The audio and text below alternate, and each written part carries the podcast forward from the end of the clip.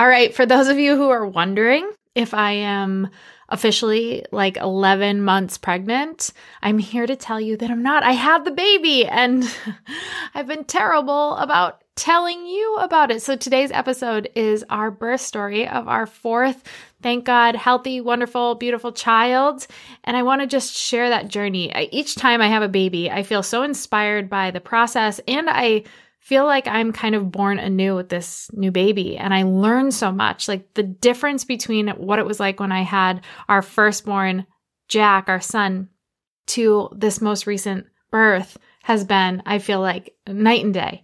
Both Michael and I have grown so much. We've learned so much about birth and the experience. Uh, we feel more empowered and more confident in making decisions that are right for us and our family and our children. So, anyway, I get asked a lot what was the birth experience like? Why did you choose a birth center? Tell us about the baby. What's the name? What's the gender? All those things. So today's episode is going to share a big time behind the scenes of a birth that I've never, an experience in birth I've never had before.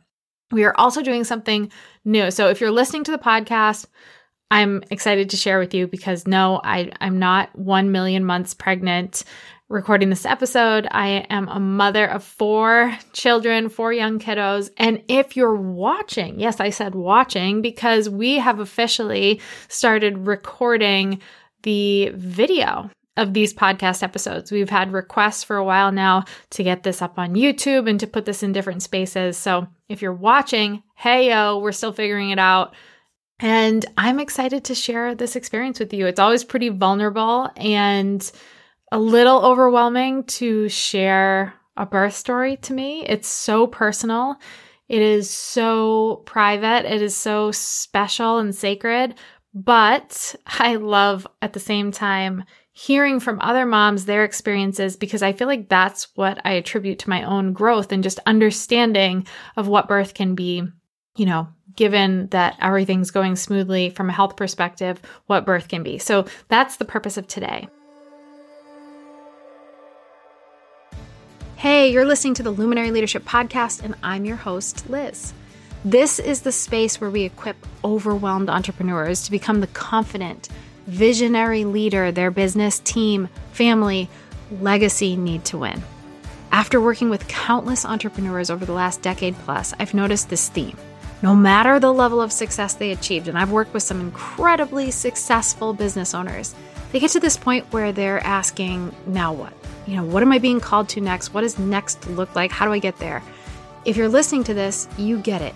You're craving more impact and you want to feel less frantic and in the weeds of your day to day roles and instead lead with that vision and that peace and that intention and that clarity. You want to wake up each morning with that clarity and vision and the time and the margin to do what you love in your business and in your life with your family.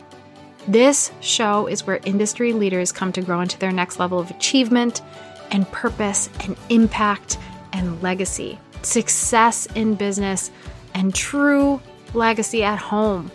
Get ready because we both know you don't just need another strategy, it is time for your breakthrough.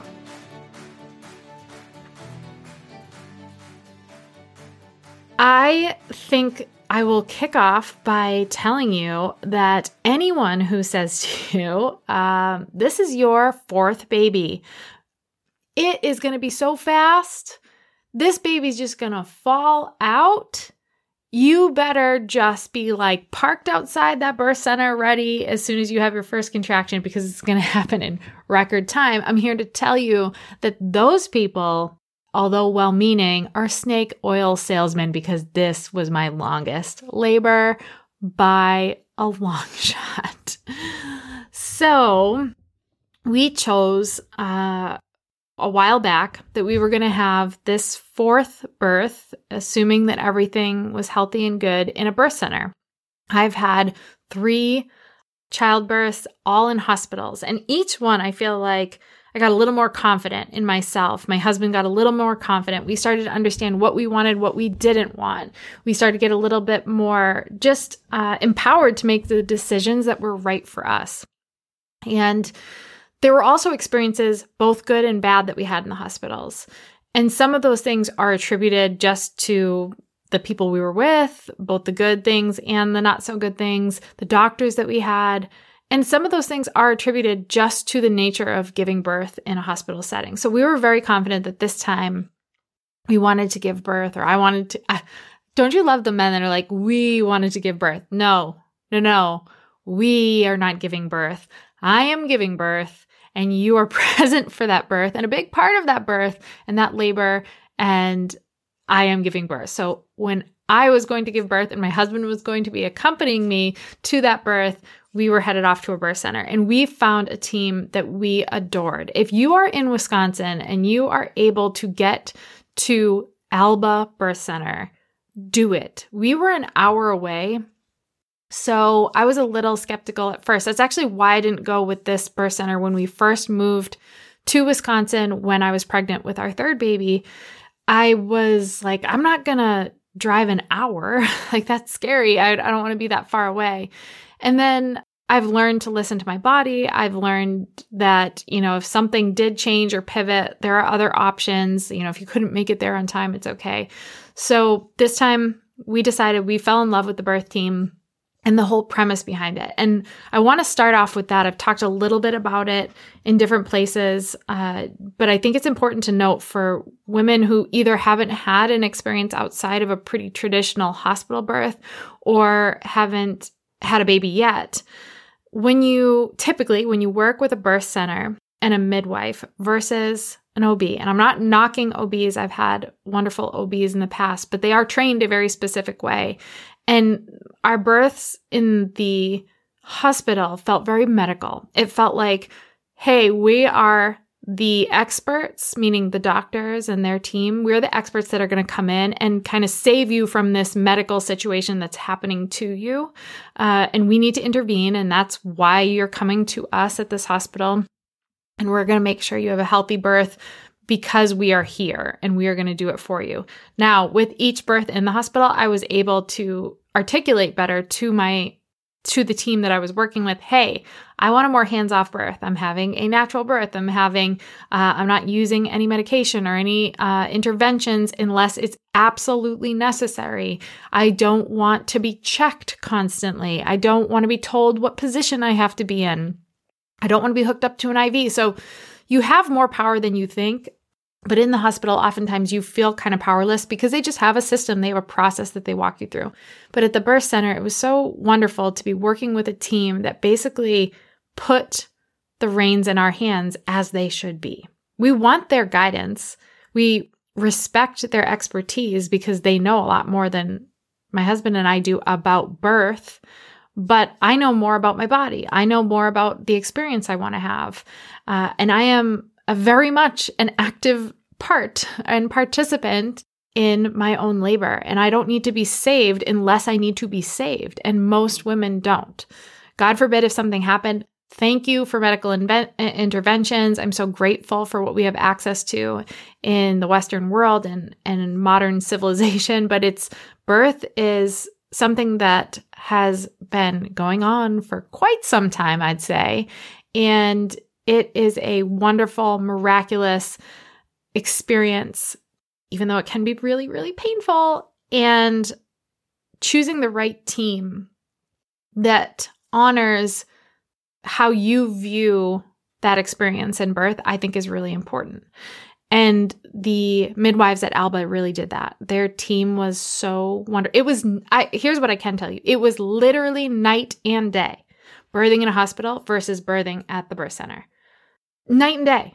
Now my my births were similar in like the baby's health, everything was good and no complications and how my body labors, like that stuff was all the same, but the experience overall was night and day. And even though this was spoiler alert, my longest and most painful and most challenging labor that I have yet experienced in all four, uh, it was still somehow I look at it through these rose colored glasses and I'm able to look back on that with such joy and gratitude versus the frantic feeling that I had in the hospital each time and and how I had to fight for the control that I deserved to have.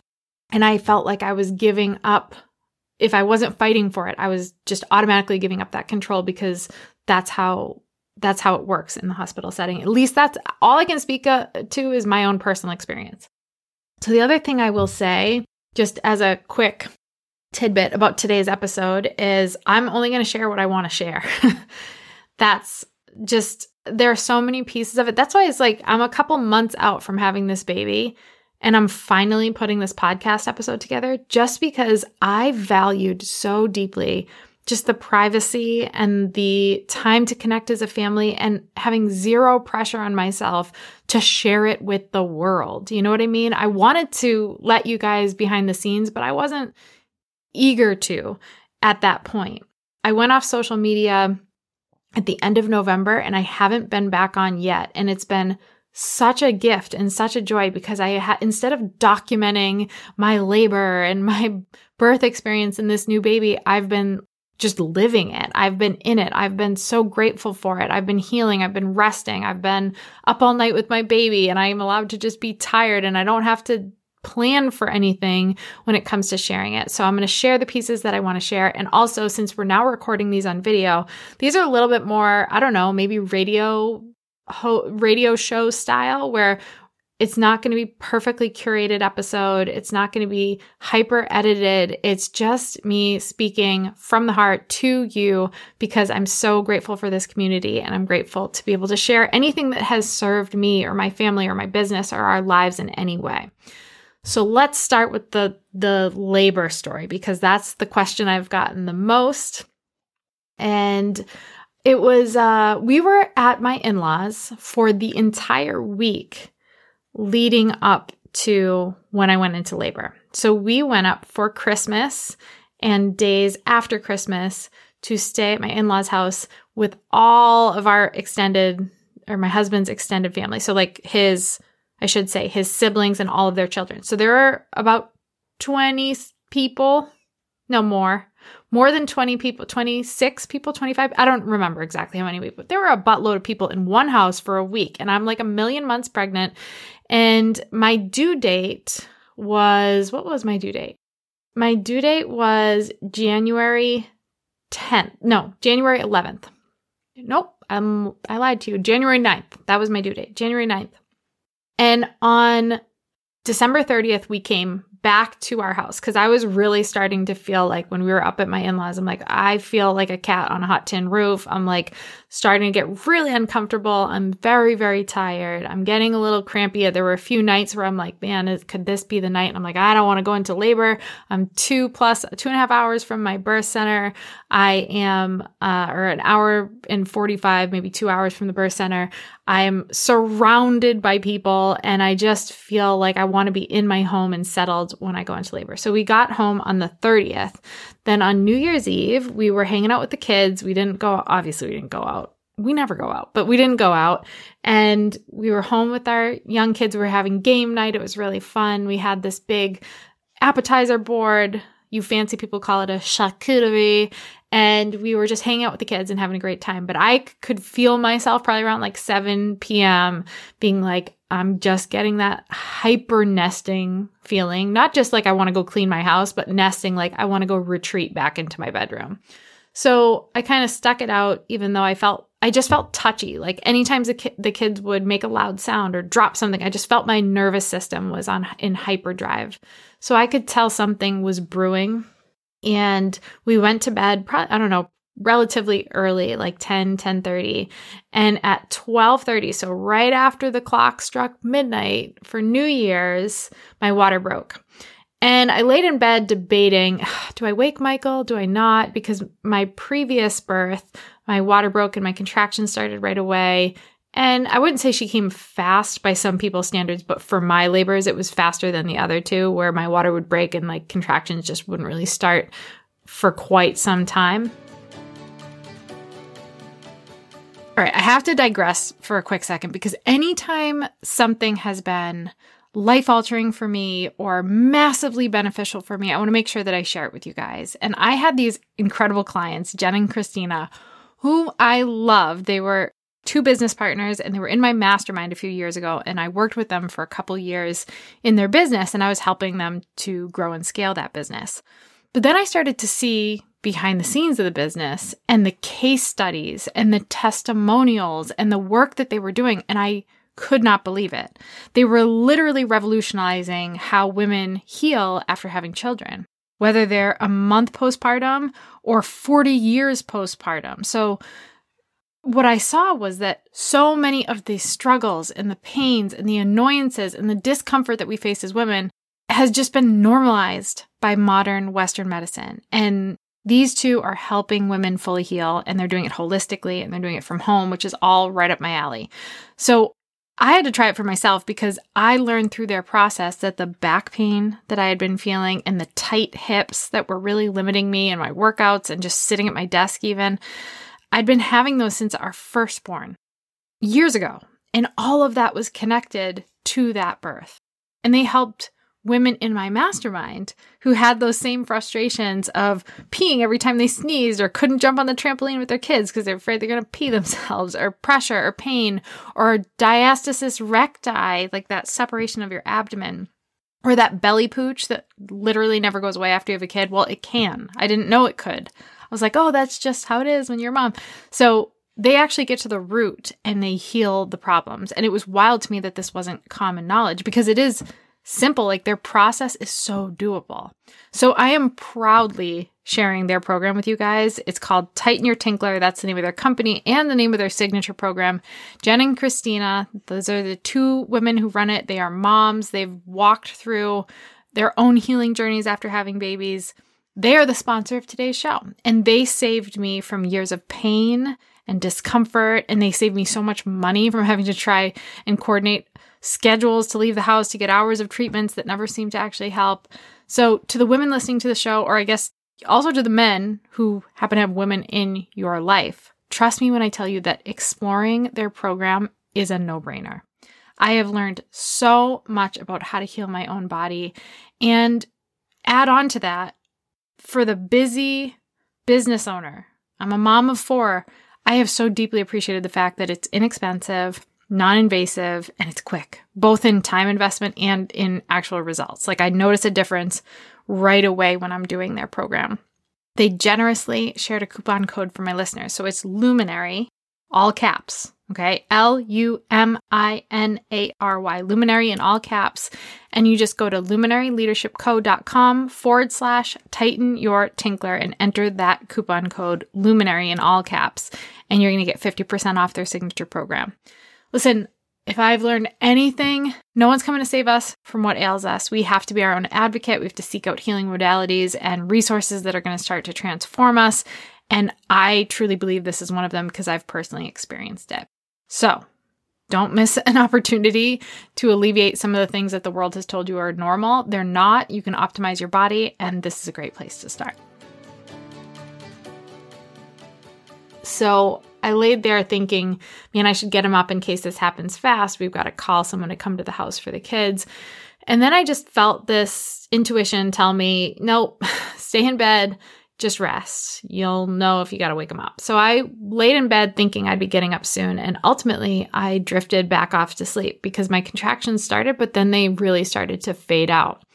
So I just went back to sleep. I had a good, peaceful sleep until about 5 a.m when I woke Michael and I said, okay, you know, my water broke at 1230 and it's hysterical every time. I mean, we've been through this four times now. My water has broken all four times, which I've learned is unusual. I guess that really is like 10% of labors starts with your water breaking.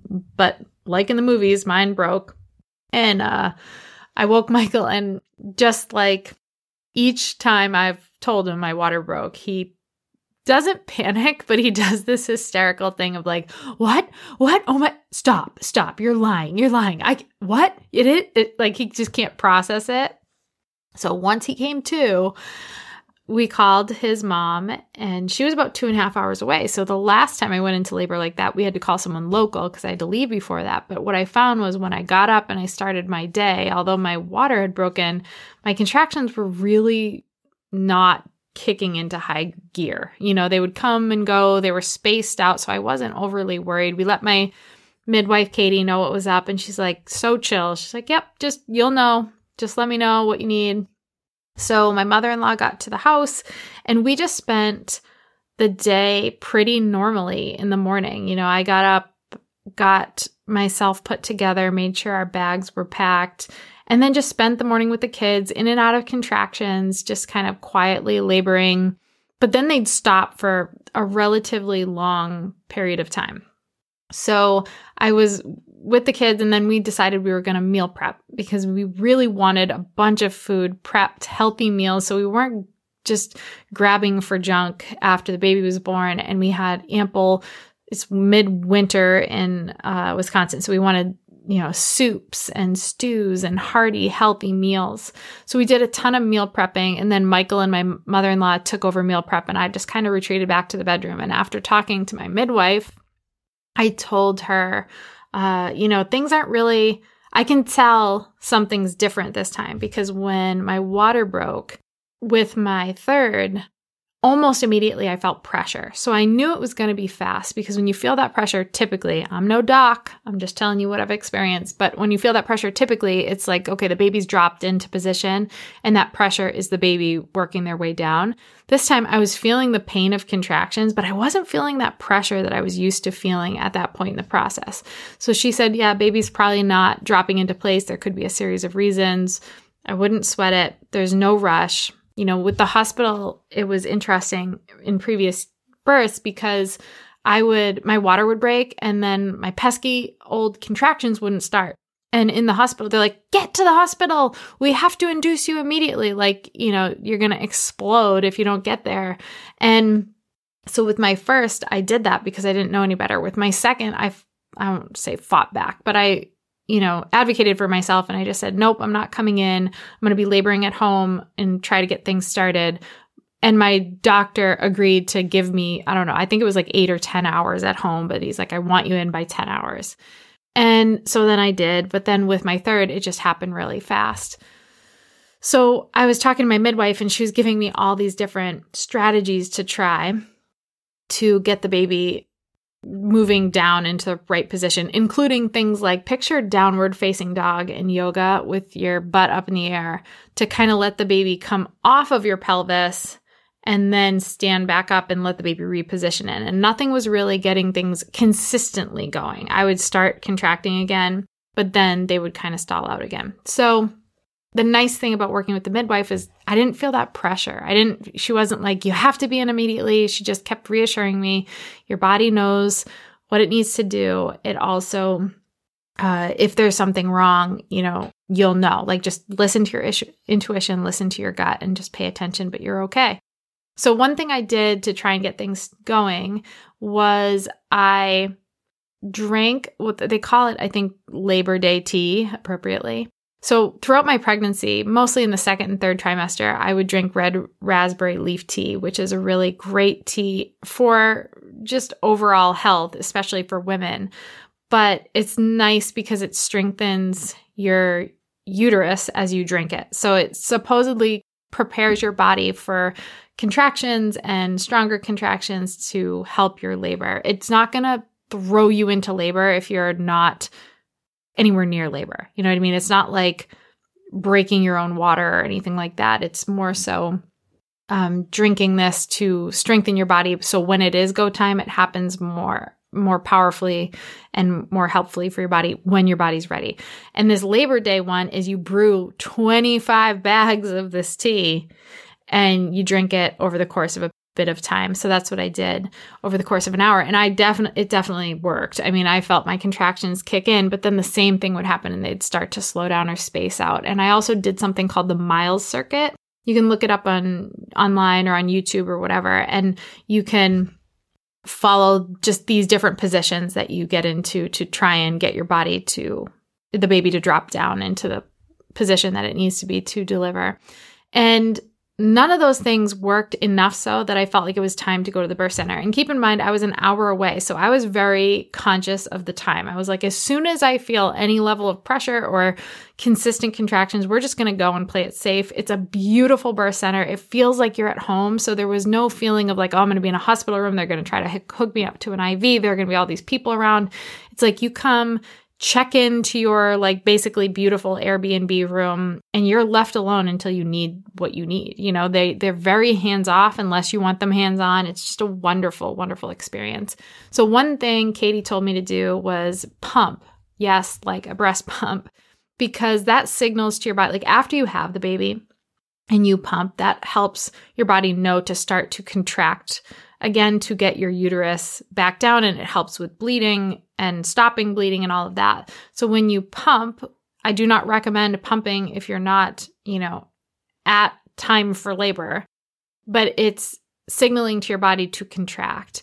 That worked. So that was around, I don't know, three o'clock or something like that. And within an hour, my contractions went from, you know, super, super spaced out and mild to very, very intense, not being able to talk through them eight minutes apart, seven minutes apart, six, five, and then jumped down to two minutes apart for several contractions.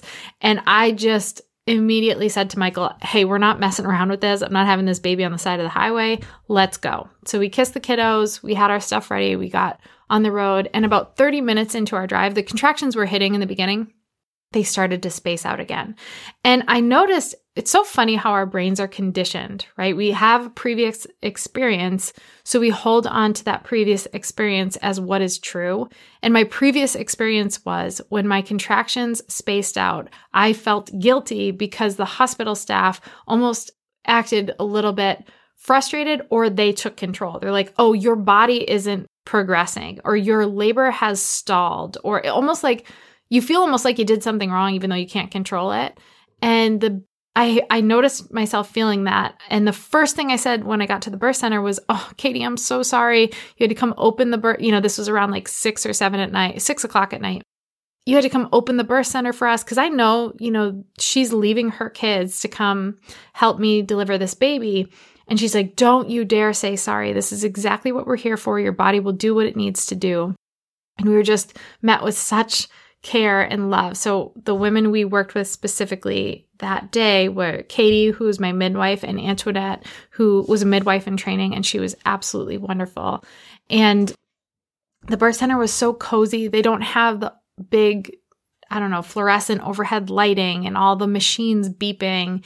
They have just as an FYI, they have and should have, just if you're looking for a birth center, things that are necessary if things take a turn, right? Like things to help resuscitate the mother or the baby, God forbid, or to stop bleeding or anything like that. But it's not out like it's an automatic and it's going to happen because thankfully that's not super common. So it, you walk into this space that really does feel like a beautifully decorated Airbnb and it had a huge jacuzzi tub that was just beautiful and the the sh- the bathroom doesn't feel like a hospital bathroom. It's just really nice.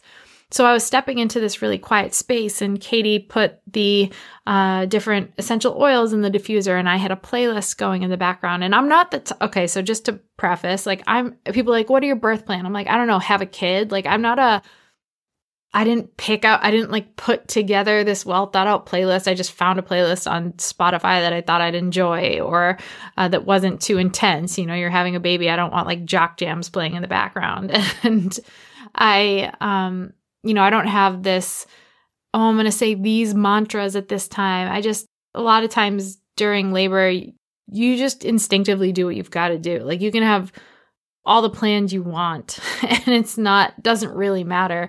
So I'm I'm just not that type. I'm not like, "Oh, I want these string lights hung." And I'm not judging people who do, but it's just not my jam. So I just enjoyed the setting.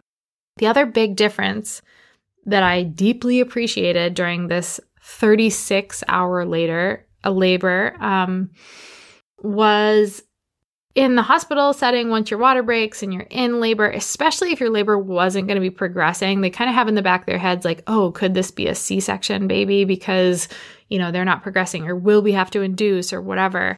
They don't want you eating so that if you did have to go into an emergency c-section uh, you wouldn't there's not the risk of like aspirating or anything like that and having food in your system or throwing up or whatever. Versus when you're working with the midwives, they're like, you need to eat. You are literally running a marathon. You need sustenance. And Katie had told us, hey, bring a really hearty, warm uh, homey meal, something that makes you feel cozy and well filled and good sustenance and really nutrient dense. So we prepped this huge organic shepherd's pie. We made fresh homemade mashed potatoes and we had fresh veggies in it and we used our grass-fed beef from the local farm and we made this big huge shepherd's pie and we brought it because the birth center has a full kitchen so you can then put it in the oven and eat like a real meal. So sometimes around sometime around 11 o'clock, my contractions were coming and going, coming and going. Katie's like, it's time for some dinner. You need to eat. And we prepped a big meal and I ate between my contractions. And it was amazing what having food in my body did for my strength because I was tired. You have to imagine I didn't sleep great the night my water broke, uh, which was the morning of the first. Now we're all the way at the night of the first, going into the second. And I, if I hadn't eaten all that time, it would have been so hard on me to try to get through those really intense contractions and all those moments in my labor. So it was really nice having dinner. And then the craziest thing happened. Katie said, Hey, if you're tired, take a nap. And I'm like, what? I'm in labor. Shouldn't you be like yelling at me to get this baby out because you got places to be? Like that was just what I was so used to at the hospital of, oh, you're not progressing according to our standards for labor. So we're either going to induce you or rush you or whatever. And she was like, if you're tired, go to sleep. And it was such a brilliant idea. So I fell asleep and I was able to drift off. I was so exhausted. I just, I felt like at that point, I had nothing left in the tank. So sleeping was such a gift. We just, Michael and I took a nap for maybe an hour and, and it's a queen size bed in the room. You're not in like a hospital bed or anything. So it's really pleasant. We're able to lay together and we just drifted off. And then I was, I felt kind of in that dream state, three really intense contractions. And I woke up probably, uh, I don't know, this is, I'm not, I'm a little foggy on times. I want to say I think I had my shepherd's pie timing wrong. I think that was more like nine o'clock, and this was closer to 11 o'clock. And I awoke and I felt like my body was starting to do more, but I still didn't feel that pressure. I, I was really getting frustrated because at that point I'm standing up and I was laboring in every which position. So versus just laboring in the bed, I was I was standing, I was putting one leg up, which helps your pelvis get open and get into alignment. You know, laying on your back, it's funny. There are some things that just have always happened. It's just always been the way it is. Women laboring on their back, you're you're closing your pelvis, which makes it so much more painful and difficult and high, more likely to have an injury or whatever. And you don't have gravity working in your favor. So I tried to be standing as much as possible, but I wanted to make sure I was moving my legs in ways that was opening my pelvis, making space for baby. But every time I was, I didn't have my heart set on a water birth or anything, but I was very open to it. I was like, oh, this would be a nice experience. I haven't had that experience and I like trying new things. And every time I got in the tub or the shower, my contractions would just slow to almost to a stop. It was like my body was too relaxed or too calm. So that's when I started pumping again. And at this point, I'm exhausted. I'm in agony, these contractions where I felt this stabbing pain in my front lower abdomen. It felt like someone was chainsawing me in half. And I've had multiple natural labors, so I know how it feels, but this one was just really next level. And I think part of that is because of all the adrenal struggles I've had over the last handful of years that have led to, you know, your nervous system is jacked up. And that's where your sensing pain, if you're not able to get your body into parasympathetic, which is where my my system really struggles. So I'm constantly in that sympathetic state. So when something hits, it's extra painful and it's extra difficult to relax your body. So I had to really focus on relaxing and breathing. And one of the things that has always helped me through labor, and I think this is a an old Italian way of thinking, growing up in an Italian Catholic family, we were always taught that when you experience pain or hardship or struggle that you offer it up for somebody else meaning you're suffering through something and it's really easy to focus on your own suffering. So this is just a good lesson in general, but when you're focusing on your own suffering, your suffering becomes magnified and you're just inwardly focused. But when you take that suffering and you use it for good and you say, I'm going to think of someone in my life who needs prayers right now who has their own suffering and I'm going to offer this up as a gift for them as as I'm in solitude with them. I'm in I'm in lockstep with them. I'm offering this as a just it's an offering for their suffering and I'm going to pray through my suffering for that person.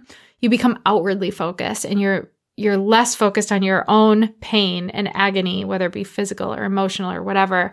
And there's purpose behind it because you're in prayer. So many of my contractions, I had a list of people in mind that I know in my life really needed prayer. And it really unified we, me with them in my mind as I was going through those incredibly difficult contractions. Something else I would do is I would talk to my baby.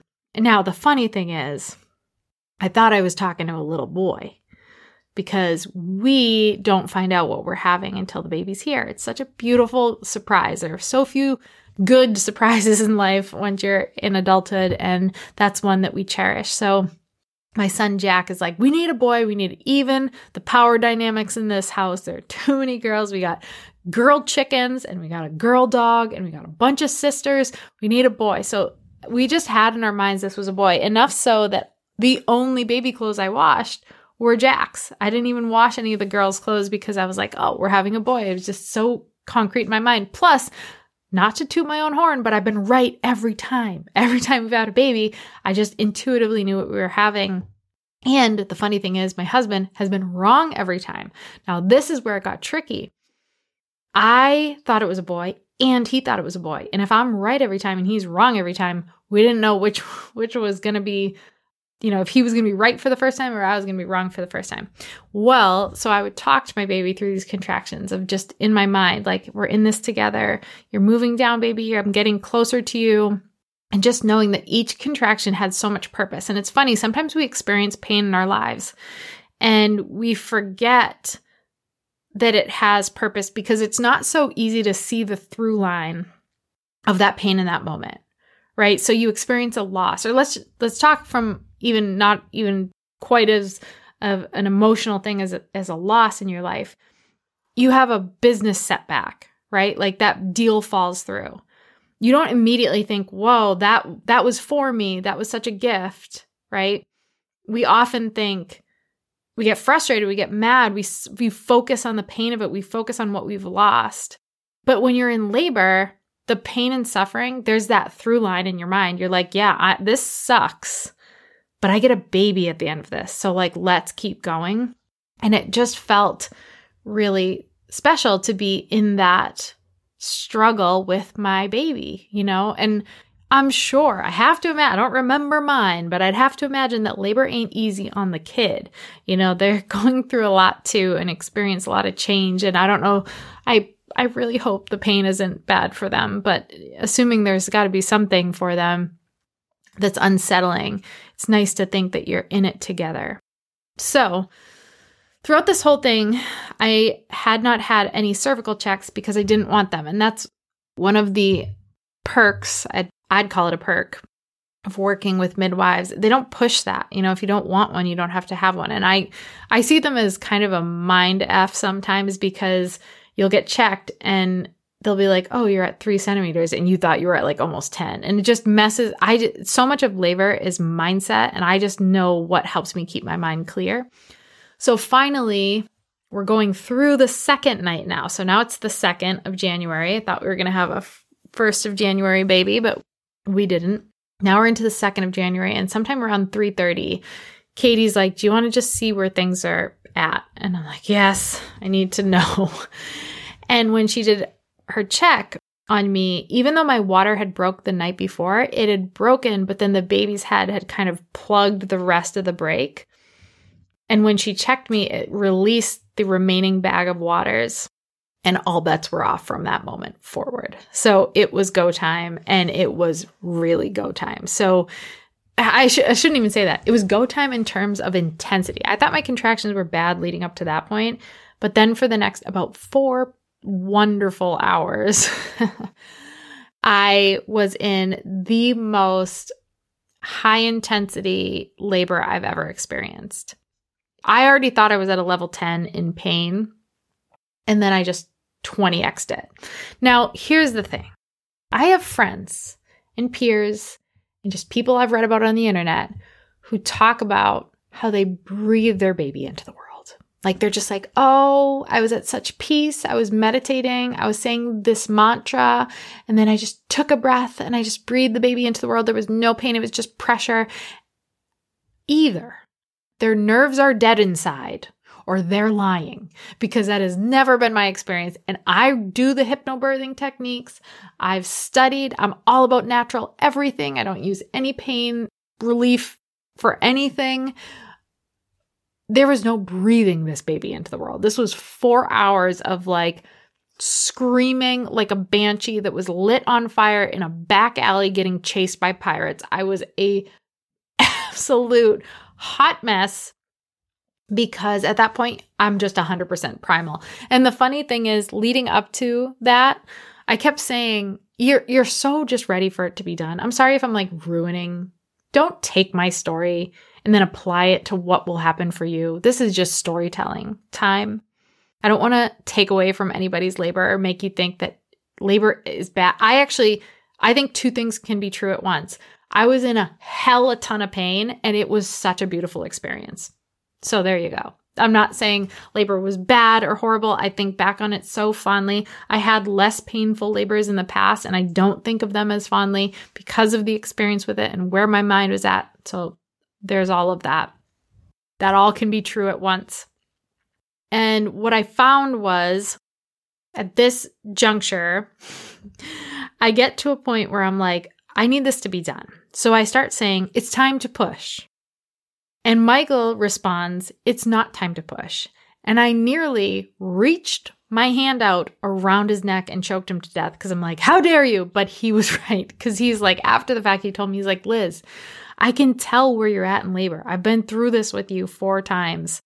When you're able to say it's time to push, it's not time to push. When it's time to push, you don't say anything. You literally just start screaming and pushing. And so he knew that I was just at that point where I'm like, I just need it to be done. So I'm going to say it's time to push and I'm going to try to push, but I'm not going to be able to push because it's not time. And so we were there. And then what I found was every time I went to the bathroom to go pee and sat on the toilet, that's where I had the most productive contraction, meaning I could literally feel the baby dropping, but it was the most excruciating. So what I would do is I would sit there for like one or two, maybe three contractions if I could stand it. And then I would go get up because I'm like, oh, this is too intense. And then I would go back because my midwife kept encouraging me. She's like, listen, you're making the most progress when you're sitting like that. So the more you can do it, the faster this baby's going to come. So you're in this weird pickle of, I want this to be over and I want a break. And when I do what I need to do to get this to be over, I'm not getting breaks. Because what my contractions tend to do is what's called coupling where I no longer get a break anymore. So it's just like you're in one constant contraction for like three or four hours. So finally, I was at this point and my midwife says, You're almost there. and I look at her, I'm like, Katie, I feel like you guys have been telling me this for 10 hours. What is going on? And she's like, No, you really are. Just stay here. So I stayed in the bathroom and I'm sitting on the toilet and she says, Okay, you're ready. And I'm like, Heck yeah, I'm ready. I could just tell. Like, you just, it's amazing. The body is so innate. It was so different from four hours earlier when I was telling Michael I'm ready. I was like, worlds different. It's like, if I, even if I hadn't tried to push, I would have been pushing. So I'm sitting and I'm starting to push, and Katie says, Here she comes. She's coming. I, or she didn't say she. She said, The baby's coming because we didn't know what the baby was. I can see the head and I'm sitting, and then all of a sudden Katie says, "Okay, stand up." And I'm like, "No, I have nothing in the tank. I get, I cannot move. I am barely surviving this moment. I'm not standing." And she's like, "You have to stand up." I'm like, "Katie, I can't stand up." She's like, "If you don't stand up, your baby is going into the toilet. You need to stand up." And I'm like, well, then we're having a water birth because I cannot freaking move. And in that moment, my brilliant husband scooped me up kind of under my arms behind my back and stood me up.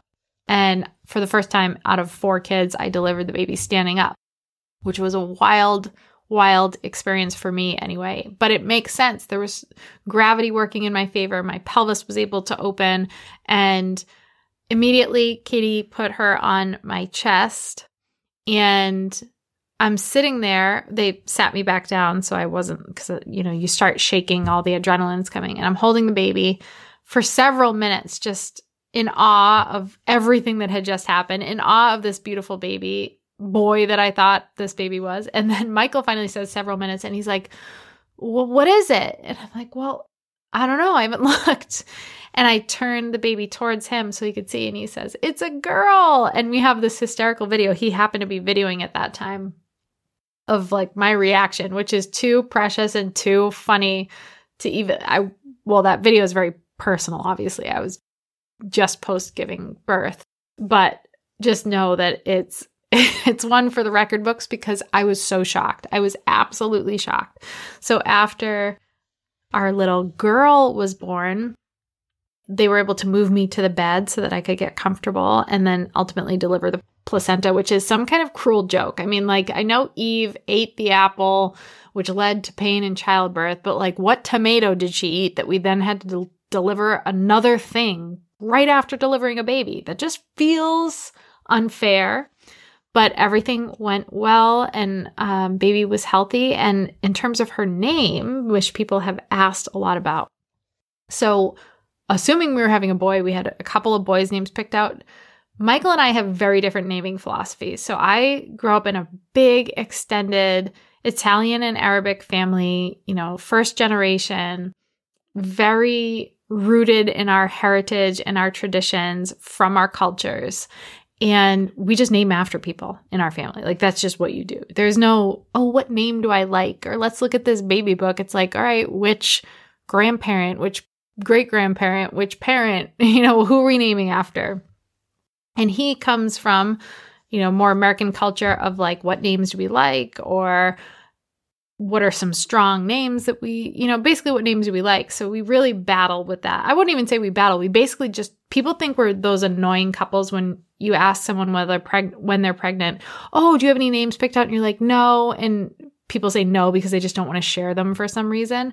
We're not we we really don't. We don't know because we don't even bother talking about it until the baby's born. And we usually end up naming the baby days after the baby's born. So when she was born and she was with us, I just felt God place it so strongly on my heart that we were going to name this baby after my mom. And my mom is just, if you've listened to the show, I'm sure you've heard me talk about her so many times. And we had, you know, our episode with her that we'll link in the show notes because it was uh, one of our uh, my favorites that I've ever done, but also a fan favorite of our listeners and very powerful for business owners because she's an incredible, incredible businesswoman, but an even better mother. And my, so my mom was named after her grandmother. And the name, my grandmother was from Syria and she fled Syria when she was a young girl. And her name was Nadima. And that's my mom's name, Nadima. And it's always been cool growing up that I've never my my great grandmother had passed, so I never met her, but I I never knew another Nadima besides my mom. I mean, I'm guessing you don't either. It's not really a name that is common or really that exists, I should say, uh, in this country. And so it was just this instant like oh this this baby's going to be a Nadima. And thank god i've married such a wonderful man who is so open and knows how much tradition and heritage and family mean to me. So he obliged and we named her nadima bell. Nadima is after my mom like i said and bell is michael we named it her bell b-e-l-l so not with an e at the end like you would if you were choosing the the name bell because michael's mom's maiden name is bell so she has a little bit of each of our mothers in her. And she also looks like more like my mom, the dark features and the the Arabic skin tones and all of that. So it fit the bill. And what was one of my favorite parts of this birth experience was within two hours of Nadima being born, our kids were there. Uh, the rest of our children were there with us. And it was just such a, a blessing and a gift. And they didn't know if the boy, baby was going to be a boy or a girl. So it was where we got to tell them and they got to see her right away. And I was still in my glow of post birth where your adrenaline is still high and your exhaustion kind of goes away temporarily before you stop sleeping ever again. And it was just so nice to have, we could fit all of us in the bed. It was a nice big queen bed and just be together and introduce them to the baby. Now, at that point, when they met her, we hadn't officially named her that. So they, we didn't give the kids the announcement of the name at that juncture.